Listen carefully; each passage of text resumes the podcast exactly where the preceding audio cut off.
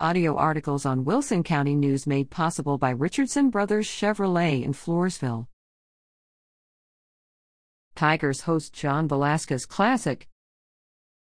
The Floresville High School Tigers varsity baseball team hosted the annual John Velasquez Classic March 3rd to 5th.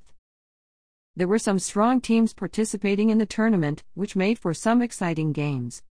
The Tigers won against Uvalde 10 4 and SA Feast 3 1 on day 1 of the tournament.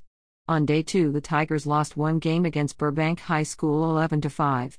On the final day of the tournament, the Tigers lost 8 2 against Cornerstone Christian and tied their final game against the SA Wolverines.